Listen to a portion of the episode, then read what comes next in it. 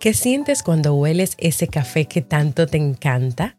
Ahora puedes presumir de ser un verdadero fanático cafetero con las prendas y accesorios que te ofrece coffeelovers.com, la tienda en línea que te ofrece diseños exclusivos colocados en camisetas, sudaderas, vestidos, artículos del hogar y accesorios personales. Cada semana incorporamos dos nuevos diseños. Entra ahora y adquiere lo que más te guste. Tenemos envíos a todas partes del mundo. Y si utilizas el cupón de descuento TIUC, el envío de tu pedido es gratuito. Ve a coffeelovers.com. Es C O F F I lovers.com o encuentra el enlace en la descripción de este episodio.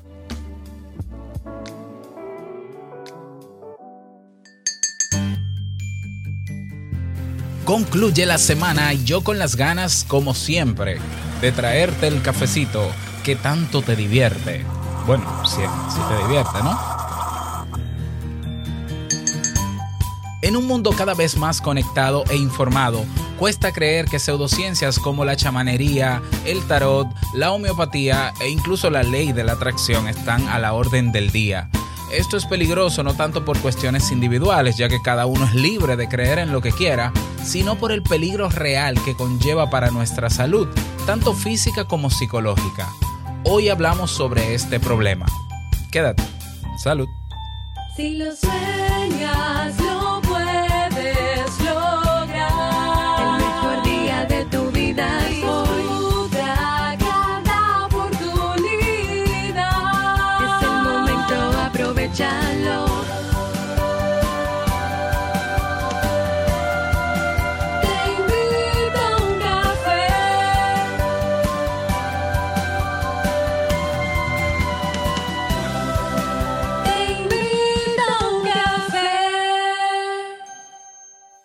Y ahora contigo, Robert Sasuki, consultor en desarrollo humano y emprendimiento.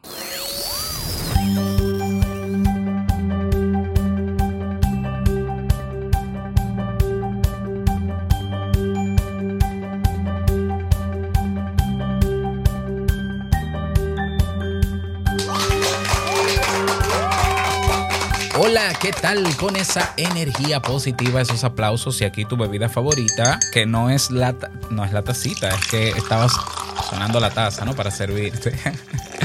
Damos inicio a este episodio, episodio 1023 del programa Te invito a un café. Yo soy Robert Sasuki y estaré compartiendo eh, como cada día, ¿no? Contigo este rato, ayudándote y motivándote para que puedas tener un día recargado positivamente y con buen ánimo. Esto es un podcast y la ventaja es que lo puedes escuchar en el momento que quieras, no importa dónde te encuentres, cuántas veces quieras. Solo tienes que suscribirte completamente gratis en iBox, en Apple Podcasts, en Google Podcasts, para que no te pierdas de cada nuevo episodio. Grabamos de lunes a viernes desde Santo Domingo, República Dominicana y para todo el mundo. Y hoy he preparado un tema que tengo muchísimas ganas de compartir contigo y que espero sobre todo que te sea de muchísima utilidad. Bueno, y recordarte que en el Club Kaizen tienes cursos en línea para eh, relacionados a, a temas de desarrollo personal. Tenemos seis carreras, de hecho, una de ellas es la carrera de desarrollo personal, que hasta el momento es la carrera con más lecciones, tiene más de 100 lecciones la carrera de desarrollo personal. Tienes la carrera de marca personal, de productividad personal, tienes la carrera de marketing digital, de negocios en internet o negocios en línea. Ah, y tienes la de producción audiovisual. De hecho, en el día de hoy, en la carrera de producción audiovisual, dentro de la carrera está el curso de cómo crear un podcast en menos tiempo, es decir, automatizando. La clase de hoy mm, que vamos a presentar es sobre cómo automatizar el guion de tu podcast. Así como lo oyes, es decir, cómo crearlo y luego con algunos procesos automatizados lograr que ese guion vaya a donde tiene que ir interesante, in- interesantísima para todos los que están haciendo podcast o les interesa desde ya, pues en el Club Kaizen tienes eh, cursos también sobre cómo hacer tu podcast. Claro que sí. Avisarte también que, como decíamos al inicio de este episodio, pues tenemos dos nuevos diseños esta semana en coffeelovers.com. El primer diseño nuevo se llama Tómate la vida una taza a la vez y el otro, Un buen día comienza con un buen café. Así que ve por tus artículos preferidos en coffeelovers.com y no olvides que tengo abierta la convocatoria para cinco personas que quieran emprender conmigo este 2020, un programa de mentoría de seis meses donde trabajaremos de la mano para ver montado ese negocio online que tanto has querido. Más información en robertsazuke.com barra mentoría.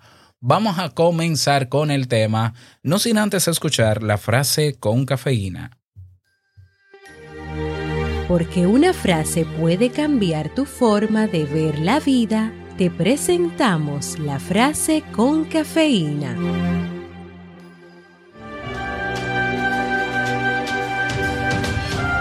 El auténtico genio consiste en la capacidad para evaluar información incierta, aleatoria y contradictoria. Winston Churchill.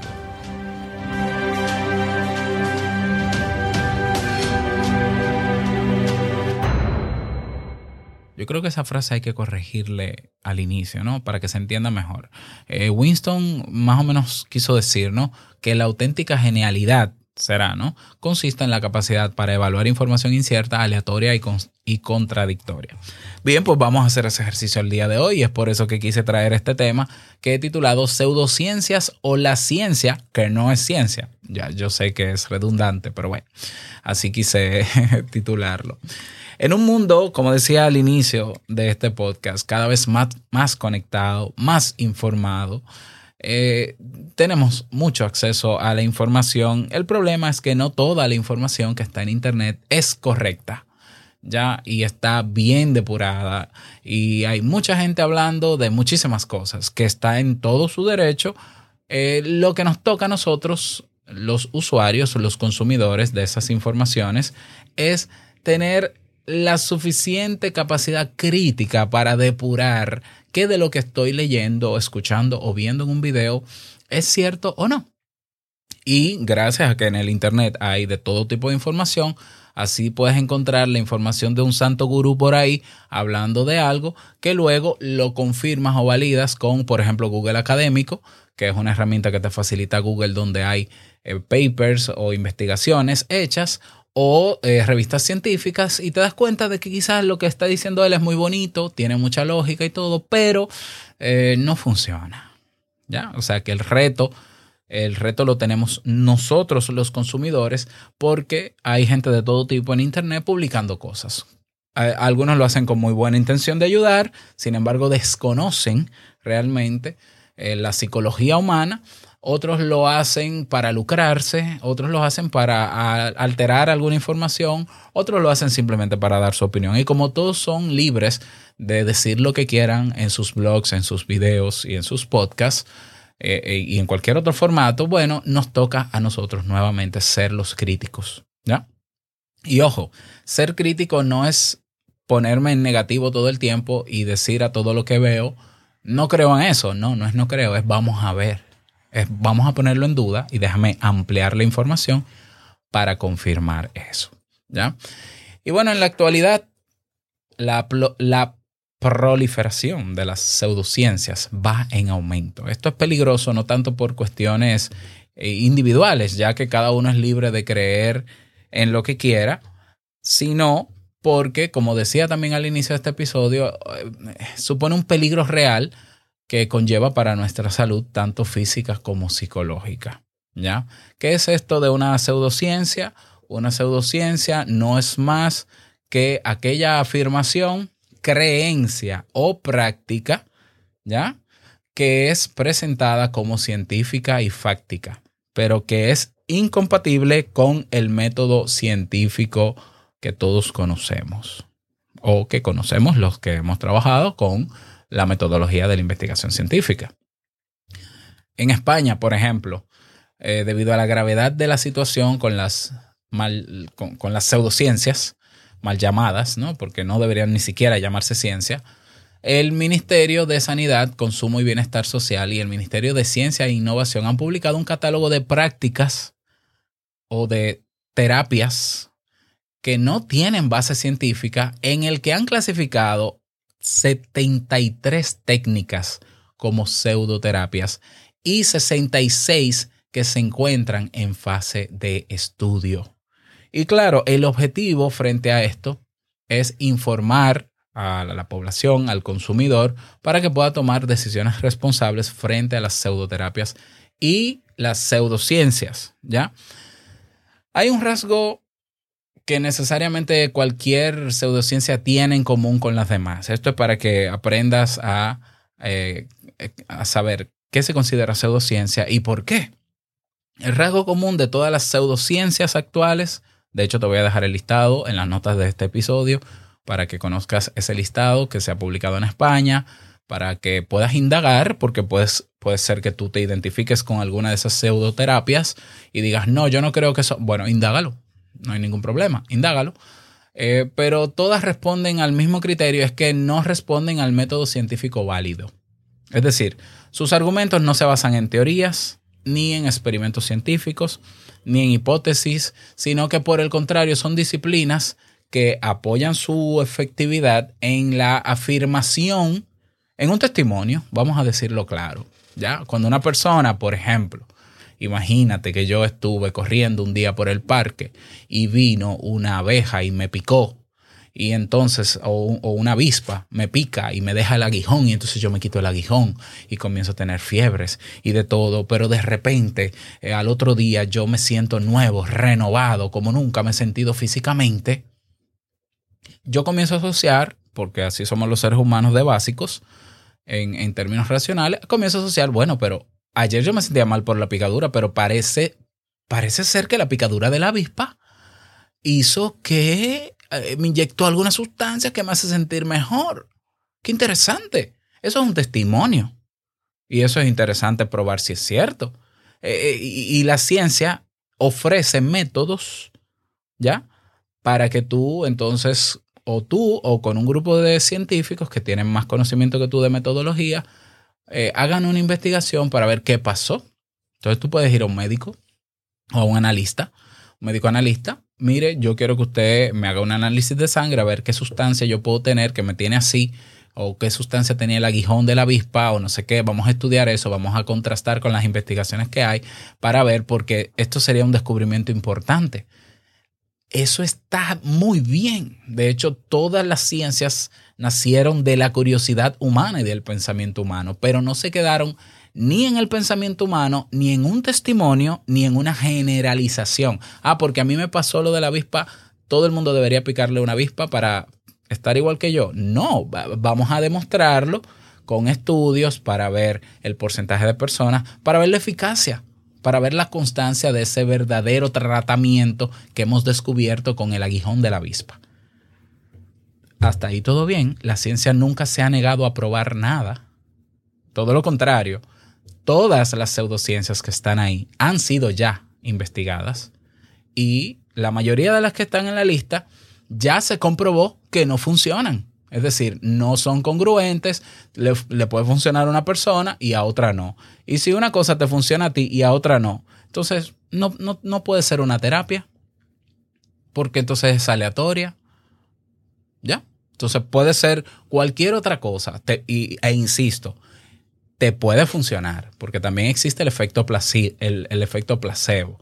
Te puede funcionar, pero eso no quiere decir que le va a funcionar a todos. ¿Ya? Entonces, hay otras personas que, a otra persona a la que le pica la avispa y porque le picó y tiene el testimonio, llega a la conclusión de que el aguijón de avispa, el veneno de la avispa, sana a todo el mundo. Y entonces crea un producto, una miel de avispa o un aceite de aguijón de avispa para que te lo untes, para que mañana amanezcas revitalizado, porque de acuerdo a tres testimonios de una doña, un fulano y un Ramón, eh, a ellos les funcionó y entonces yo comienzo a lucrarme sin tener base científica, sin haber demostrado bajo los criterios eh, éticos, porque la ciencia es ética y ético significa cuidar el ser humano y no jugar con la salud del otro. Y me hago rico vendiendo aceite de aguijón de avispa mutilado, cromado y ahumado. Bueno, e-, ese es el problema, ¿no?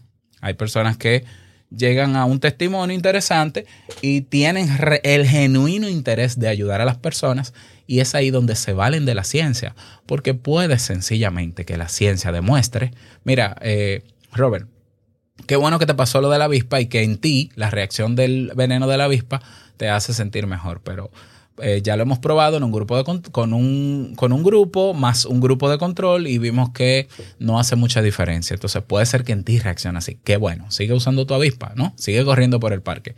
La ciencia no se va a negar a estudiar eso, ¿ya? Eh, pero puede ser que la ciencia te diga otra cosa, que sí, que funciona todo el mundo. Por eso, por eso es la ciencia, por eso existe el método científico. Ojo aquí, la ciencia no se vale de creencias y testimonios, se vale de resultados. La ciencia va detrás de la verdad, de la verdad. ¿Ya? La ciencia no se puede quedar con la idea de, no, porque a mí me funcionó. Bueno, pero yo tengo 10.000 personas aquí al lado que no le ha funcionado. Sí, pero me funcionó, entonces tiene que funcionar. la- No, no es que tiene, es que hay que investigar. ¿Ya? En una encuesta de la Fundación Española para la Ciencia y Tecnología, los datos obtenidos fueron alarmantes. Atención aquí. Alrededor del 50% de los encuestados creía, por ejemplo, en la eficacia de la hom- homeopatía. ¿Qué es esto de la homeopatía? Según las definiciones que hay en la red, que al parecer le escribió un homeópata, dice que es un método curativo, cosa que se ha confirmado que no es, de algunas enfermedades que se fundamenta en la aplicación de pequeñas cantidades de sustancias que, si se aplicaran en grandes proporciones a un individuo sano, producirían los, los mismos síntomas que se pretenden combatir. ¿Ya? Es como tener la idea lógica, porque tiene sentido, que si, por ejemplo, a ti el, el antídoto, el famoso antídoto, ¿no? De, de- de- te picó una, eh, una, eh, ¿cómo se llama esto, no? Una serpiente, una serpiente, entonces el antídoto puede ser el mismo veneno de serpiente, pero en pequeñas dosis. ok, tiene sentido. Tú dices, bueno, parece tener sentido, ¿no? Es como que, ¿cómo me quito lo salado de la boca? Bueno, con azúcar. Bueno, pero no necesariamente. Pero tiene lógica. El problema es que nos quedamos en la bendita lógica. Y como no lo validamos, entonces lo que estamos es o lucrándonos o haciendo daño, ¿ya? Entonces, eh, la homeopatía, en el caso de España, al parecer se convirtió en una industria muy grande y ahora se está combatiendo bastante. No sé por, no sé por dónde anda aquí en mi país, porque aquí no se habla de homeopatía como tal, pero aquí venden pastillas hasta para respirar, ¿ya? Eh, bueno, pero que el dominicano también, y quizás el latinoamericano, también tiene otras costumbres que tienen que ver con las hierbas, con té de no sé qué, mezcla té de limón, me- mezcla limón con miel de abeja y esto y te quita esto. Eh, bueno, ya también la ciencia ha investigado y ha demostrado que el té de limón con miel de abeja no sirve para nada y que incluso la, ya, ya está investigado, no lo digo yo, ya lo leí, ¿no? Que incluso el, el mismo acetaminofén eh, no quita la gripe, porque la gripe se puede quitar sola en un plazo de siete días tomando muchos líquidos. Punto. Ya.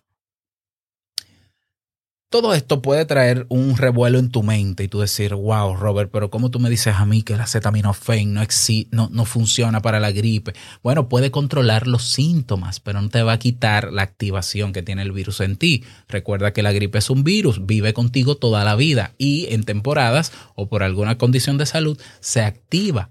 ¿Ya? Y el plazo de duración del virus en el cuerpo es más o menos siete días si te estás cuidando. Pero, pero eso fue, fue con método científico que se investigó. Y búscalo. Es más, yo lo voy a buscar por ti y te lo voy a dejar en las notas del episodio. ¿Ya? Entonces, el problema de las pseudociencias en general es que las afirmaciones que presentan suelen ser vagas, es decir, ah, pero a fulano, a fulano le sanó. Contradictorias, por ejemplo, la famosa ley de la atracción, ¿no? Eh, sí, eh, tú atraes con tu vibración, ¿eh? con tu vibración tú atraes, el universo se alinea, los planetas se alinean y te mandan eso. Entonces yo, es contradictorio, porque dentro de los mismos que crearon el famoso modelo de la ley de la atracción, que ojo aquí, ni es ley ni atrae nada, ¿ya? Es decir, no hay nin- ni, yo creo que la ciencia ni se ha molestado en investigar eso porque es una ridiculez, ¿ya? Porque salió de un libro llamado El Secreto. Sin embargo, uno de los que sale en el, en el documental de, del secreto, de la ley de la atracción, Bueno, en uno de sus seminarios de desarrollo personal, atrajo, eh, se, se descuidó y por negligencia murieron dos personas con él en un seminario de transformación personal. ¿Ya? Y fue preso. Entonces yo pregunto, ¿qué contradicción? Si tú sabes tanto, sabías tanto sobre cómo atraer cosas y vibrar positivamente, pues entonces atraíste la cárcel y la muerte de dos personas. Es contradictorio. O- obviamente escapa la lógica y tú dirás, no, Robert, eso es imposible. Yo también creo que es imposible. Por tanto, es contradictorio. ¿Ya? Entonces, eso es pseudociencia o peor. Yo creo que ni llega a pseudociencia. Suelen ser exageradas y suelen ser infalsables. Es decir, ah, y suelen ser incuestionables. Entonces, si hay alguna terapia, si hay alguna, algún método que se utilice supuestamente para sanar, para curar, para transformar, para que tu vida cambie de chip, para que despiertes, y no soporta preguntas que le cuestionen, eso es más dogma y sectarismo que ciencia. Atención aquí. No, pero es que yo quiero que tú me digas cómo es que funciona lo de, lo de tal cosa. No, no, es que tú tienes que creer que eso es así. No, no, sí, pero ¿cómo funciona? O sea, explícame la lógica. ¿Por qué? Porque cuando hablamos de vibración, por ejemplo, con el caso de la ley de la atracción, yo estudié cuatro años electricidad industrial y yo eh, sé más o menos cuál es el voltaje que hay en la, en la piel del ser humano, que es tan pequeña, tan pequeña, que no puede, que no puede atraer nada. Número uno, el electromagnetismo que contamos los seres humanos por ley de física es tan pequeño que no podemos atraer nada. Y si, y si no me lo crees, busca un imán y pégatelo a ver si se te, se te queda pegado en el cuerpo. Entonces, ¿cómo es posible que podemos atraer cosas inmensas como millones, casas, carros y de todo? ¿Cómo es que lo- los astros se alinean con mi electromagnetismo que no puede ni siquiera mantener pegado a mi piel? Un imán. Por favor. Por favor. Entonces, estas pseudociencias no cuentan con procedimientos sistemáticos de estudio ni con experimentación. Hay por ahí un video de una señora que dice que ella todo se lo ha ganado con la ley de la atracción y yo digo, ¿y cuántos millones más deberían haber como la señora también? Ya, yo la felicito y qué bueno que todo lo que ha logrado en su vida lo ha traído. ¿Dónde están los otros millones contando el testimonio? ¿Y por qué la ciencia no ha dicho sí, señores? O sea, sí. Nosotros sometimos un grupo a, a- a alinearse a vibrar y atraye- atrayeron tal cosa. No lo he visto. ¿Ya? Entonces, eh, hay un claro ejemplo, por ejemplo, eh, la- los, los famosos terraplanistas, la, la nueva teoría terraplanista, ya que todavía en este siglo se defiende de que la Tierra es plana, por favor, ¿ya? Hay otras pseu- pseudociencias populares que pueden ser la astrología, ¿ya? La numerología, la cristaloterapia. Ninguna de esas pseudociencias o pseudoterapias recurre al método científico para corroborar sus hipótesis y convertirlas en teoría. Y la ciencia no, repito, no se niega a someter eso a comprobación. Lo que pasa es, lo que pasa es realmente que hay personas cuyo interés es lucrarse de sus famosas ideas y teorías, se inventan toda una historia bonita, hacen buena inversión en marketing porque saben que van a, eh, primero porque saben que mucha gente es ignorante y no es crítica, porque a nosotros nos enseñaron a no ser críticos y a no cuestionar las cosas. Entonces, como lo que nos venden es algo que tiene sentido en nuestra mente, nosotros tendemos a creerlo de una vez y ellos se hacen millonarios. Ellos se hacen millonarios a base de mi ignorancia, mi falta de capacidad crítica. Por ejemplo, está el caso del movimiento antivacunas. O sea, e- eso, este es uno de los casos más peligrosos de nuestro siglo. Las vacunas han sido uno de los avances médicos más importantes de la historia de la humanidad y negar su efectividad es ingenuo y es peligroso. Yo insisto, ¿tú quieres creer eso? Créelo tú, pero no vayas a vendérselo a todos como la verdad, porque no es la verdad. Tú quieres creerte, tú quieres creerte que el universo conspira a tu favor, eso se llama pronoia, está estudiado y que puede terminar también, derivar en un trastorno delirante. ¿Tú, ¿Te hace feliz? Sigue creyendo en, en el universo, sigue creyendo. Ahora no me vendas a mí la idea de que los astros se alinean cuando no es cierto, por favor. Ya porque ahí es que está el problema. Es que tú puedes creer en el Dios zapato, en el Dios dinero, en el Dios todopoderoso, en el Dios computador, en el Dios Apple. Cree en lo que quieras. ¿Ya? Ahora, sé consciente de que eso es, eso tú lo crees porque te, porque te llena a ti, porque te hace feliz a ti. Eso no quiere decir que es real, número uno, ni quiere decir que va a ayudar igual que a ti a todo el mundo. ¿Ya? Entonces, eh, ni hablar de las vacunas, ¿no? Cada año se evitan entre 2 y 3 millones de muertes gracias a las vacunas. ¿Mm? Y se ha reducido el nivel de mortalidad a causa del sarampión en un 74%. Sin embargo, hay un falso estudio que se publicó en el 98 que relacionaba la vacuna con el, con el autismo. Y el estudio fue desacreditado científicamente poco después, pero aún así hay personas que deciden creer en esto. Yo te voy a contar la semana que viene en un episodio por qué solemos creer en estas cosas que la ciencia no es que no puede demostrar, es que, es que, es que lo ha demostrado que no funciona. ¿Eh? O sea, ha demostrado que no funciona. O sea, yo te voy a explicar por qué nosotros los seres humanos tendemos a creer en cosas que no están del lado de la ciencia, que no se han confirmado, pero que suenan con una lógica maravillosa. Yo te lo voy a contar, pero la semana que viene.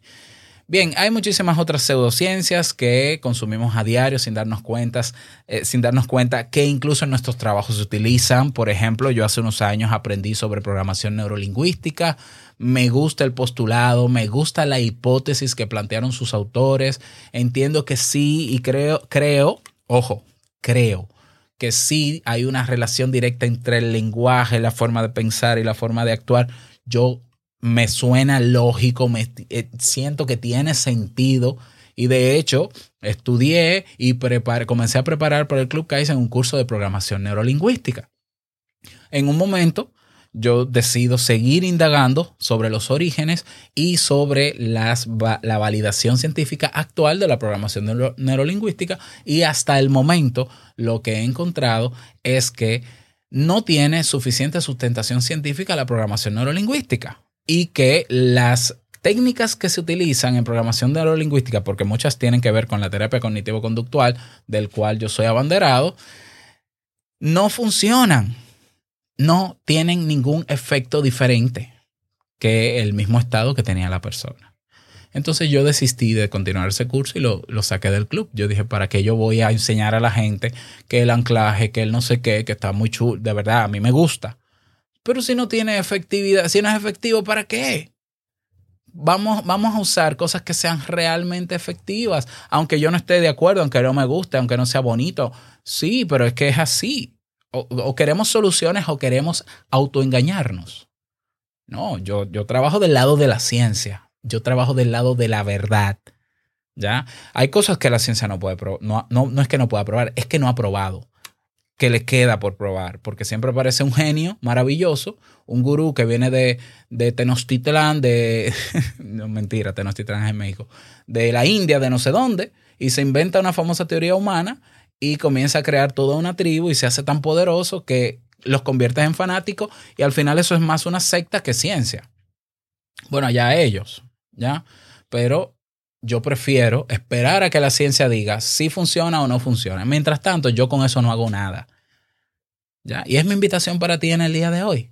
O sea, vamos a ser críticos en el sentido de que, bueno, se ha descubierto eh, que, por ejemplo, te voy a poner otro ejemplo. Esto no es ci- pseudociencia, pero estas son de las investigaciones que tú tienes que... Bueno, que tomar una copa de vino al día mejora la, la- el corazón, el funcionamiento del corazón. A mí, la primera vez que yo escuché eso, yo dije, ¿qué? Pero es que a mí, o sea, o sea, está raro porque el alcohol es azúcar y, y, y- entonces, ¿cómo así? Y el vino, y tiene que ser tinto, pero eso está muy raro. Y me puse a investigar.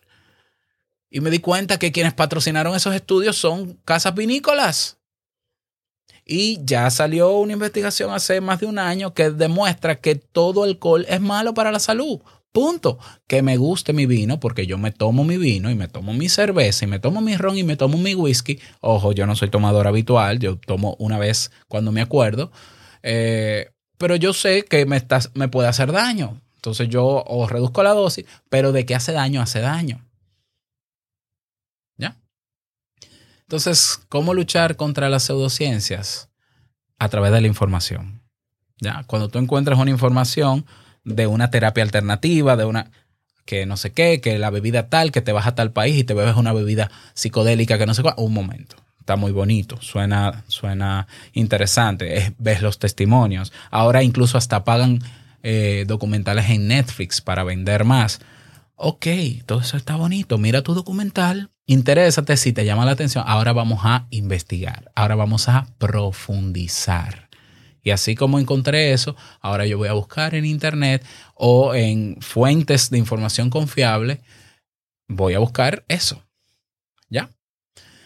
Lo voy a buscar, voy a contrastar, vamos a ver, déjame salirme del testimonio bonito de la señora que lloró porque se curó del cáncer bebiendo jugo de piña y vamos a ver cuántos, cuántas personas se han curado de cáncer y qué dice la ciencia sobre el jugo de piña con relación al cáncer. Ah, que la ciencia todavía no, no ha demostrado que el jugo de piña es bueno para el cáncer. A ver, si te quieres beber el jugo de piña porque tienes cáncer y crees que mejora tu vida, porque quizás el efecto placebo hace que te sientas mejor, bébete tu jugo de piña porque quizás, porque con jugo de piña no te va a hacer más nada que subir tus niveles de insulina y darte fibra y vitaminas. Ok, bébetelo. Ahora, si vas, si decides dejar el tratamiento clínico médico para beberte el jugo de piña, hay un problema. Y ese es el problema de el problema de la pseudociencia no es que sean pseudociencias, porque el, el que la programación neurolingüística hoy sea una pseudociencia no quiere decir que no esté en proceso de validación, pero hacen falta más estudios para salir de la lista. ¿Ya? O sea, esto no es una guerra de tú eres pseudociencia, te tienes que ir y todos los que hablen de PNL y de ley de atracción tienen. No, no, no, no, no, no, no. Ayúdennos ustedes mismos, los que promueven eso, y vamos a someterlo a validación. Y a ustedes les conviene que haya suficiente validez eh, eh, científica para que eh, se convierta ya en un estudio científico probado y ayude a más personas. Si el interés genuino es ayudar, no lucrarse. ¿Ya? Entonces, nosotros tenemos que hacer esas investigaciones y si y nunca descartar lo que la ciencia ha validado. No porque los ancestros de hace 500 años se bebían el té de none, pero los ancestros de 500 años están muertos. El ser humano ya avanzó. Nosotros en solo un siglo, en solo 100 años, hemos avanzado exponencialmente y es gracias a la ciencia. Es que no podemos negarlo. Es gracias. Tú me estás escuchando gracias a la ciencia. ¿Ya?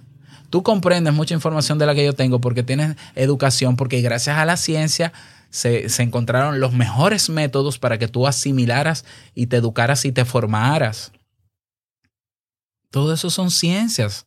Ciencia matemática, ciencias sociales, ciencias de la naturaleza, ciencias del lenguaje, ciencias del comportamiento humano. Todo eso viene de la ciencia. Entonces, la ciencia, repito, no es religión. La ciencia no te va a decir, cree en eso porque sí. Y quien te enseñe una terapia o algún método de tratamiento que tú, que va a ser efectivo solo si crees, vamos, eso es más un dogma. Entonces los dogmas pertenecen a las religiones. Entonces, ya, si tú dices, ya, es que yo creo, bueno, pues crea, sea feliz y crea. Ya, pero llegue usted a la decisión y no quiera convencer a todo el mundo de algo que la ciencia todavía no ha probado. Eh, yo recuerdo el doloroso final de Steve Jobs, por ejemplo, que eh, cuando le detectan el cáncer de páncreas, en el momento en que se lo, se lo detectan, era curable. Médicamente era curable. Y le ofrecieron, vamos a intervenir, te vamos a operar, te podemos sacar, te damos quimio, no sé qué, cuántas cosas, yo no soy médico. Y él prefirió hacer terapia alternativa. Y murió. Y murió porque en el momento en que él se dio cuenta, porque según el biógrafo de él, de hecho está en el libro de él, de, Steve Jobs, según él, llegó un momento en que ya estaba tan deteriorado que pidió la ayuda médica y dijo, no, no, vengan, esto, esto que yo estoy haciendo no me está funcionando. Bueno, pero ya es tarde. Ya no se puede hacer nada. Eso tenía que intervenirse al inicio, no en esta fase terminal. Entonces, murió. Ya, murió. Entonces, eh, yo, esa guerra que hay, yo conozco personas que dicen que la ciencia es una mierda, que yo no creo en la ciencia porque la ciencia, la ciencia no es una religión, la ciencia no es una institución, la ciencia lo que quiere es que el ser humano avance. Punto. Hay cosas que la ciencia todavía no ha demostrado, que está en fase de eso, o que a nadie le interesa investigar. Bueno, pues si no lo he investigado, mejor no creer en lo que me están vendiendo porque suene bonito. Mejor. No, porque a mí me dijeron que bañarme con orina me quita la varicela, la viruela. Mire, ya eso se desmontó hace muchos años. No se bañe con orina. Hay medicamentos para eso. No, pero es que mi mamá. Ah, pero es que tu mamá, pero tu mamá es científica. Es investigadora. Mi abuela, tu abuela era investigadora y usó grupos de control para demostrar que la orina quita la viruela. Porque quizás hay investigaciones que en algún momento demostraron que sí. Puede ser. Pero entonces vamos a creerle, vamos a fijarnos en las investigaciones. Lo de la abuela es bonito porque la cultura y la costumbre y todo, pero es que nosotros tenemos que aprender a cuestionar todo, hasta las costumbres que tenemos. ¿Por qué mi abuela tenía que beberse el café así? ¿Por qué, por qué la generación de, mi familia, todos, todos han tenido que ser abogados? y ser- tenemos que cuestionarlo para avanzar. Si no, seremos una fotocopia de la historia de nuestra familia también. Y ya no me meto más profundo porque terminaríamos haciendo otro tipo de, de programa. Esa es mi invitación para ti en el día de hoy, que abras los ojos, que no creas todo lo que ves en internet, que no todo lo que te parezca lógico y bonito y razonable, incluso aunque conectes emocionalmente con testimonios, quiere decir que está validado. Ya, abre los ojos. Hay personas que sí tienen buenas intenciones y que de verdad su testimonio es real, es real, ya yo lo creo, ya, pero necesita validarse para que nos ayude a todos. Lo necesitamos, ¿ya? Es necesario que eso pase. ¿Para qué? Para que avancemos, ¿ya? Porque yo me imagino que los antivacunas ahora mismo nos están vacunando, vacunando contra la influenza. Y por ahí viene el coronavirus, que está afectando ya en Asia y ya cruzó para este lado. Entonces se van a morir. Ya, ojalá no. Ojalá, ojalá se descubra, de hecho ya se está trabajando en la cura o en, en la manera de combatir ese virus lo antes posible. Ya, ¿lo ves? Y la semana que viene te compartiré algunas razones psicológicas de por qué creemos en pseudociencias o en cosas mágicas, secretos, místicos, alineaciones y cosas por el estilo. Eh, simplemente como información general. Espero que este tema te haya servido. Me encantaría que eh, me des tu opinión. Puedes estar de acuerdo, puedes estar en contra. Yo sé que hay personas que en este momento están en contra. Yo se los respeto, claro que sí. Y si quieres eh, que hablemos al respecto, el mejor escenario para hacerlo es nuestro grupo de Telegram. Por cierto, he abierto una consulta en el grupo de Telegram para eh, llevarte, invito a un café a tu país. Así que quiero tu opinión al respecto. Pásate por la comunidad en Telegram, únete si no lo has hecho para que participes tú también, porque es algo que te puede beneficiar, obviamente. ¿Ya? ¿Cómo hacerlo? Ve a nuestra página oficial teinvitouncafé.net. Nada más que pases bonito día y no olvides que el mejor día de tu vida es hoy y el mejor momento para comenzar a caminar hacia eso que quieres lograr es ahora. Nos escuchamos mañana, mañana no, el próximo lunes, en un nuevo episodio. Chao.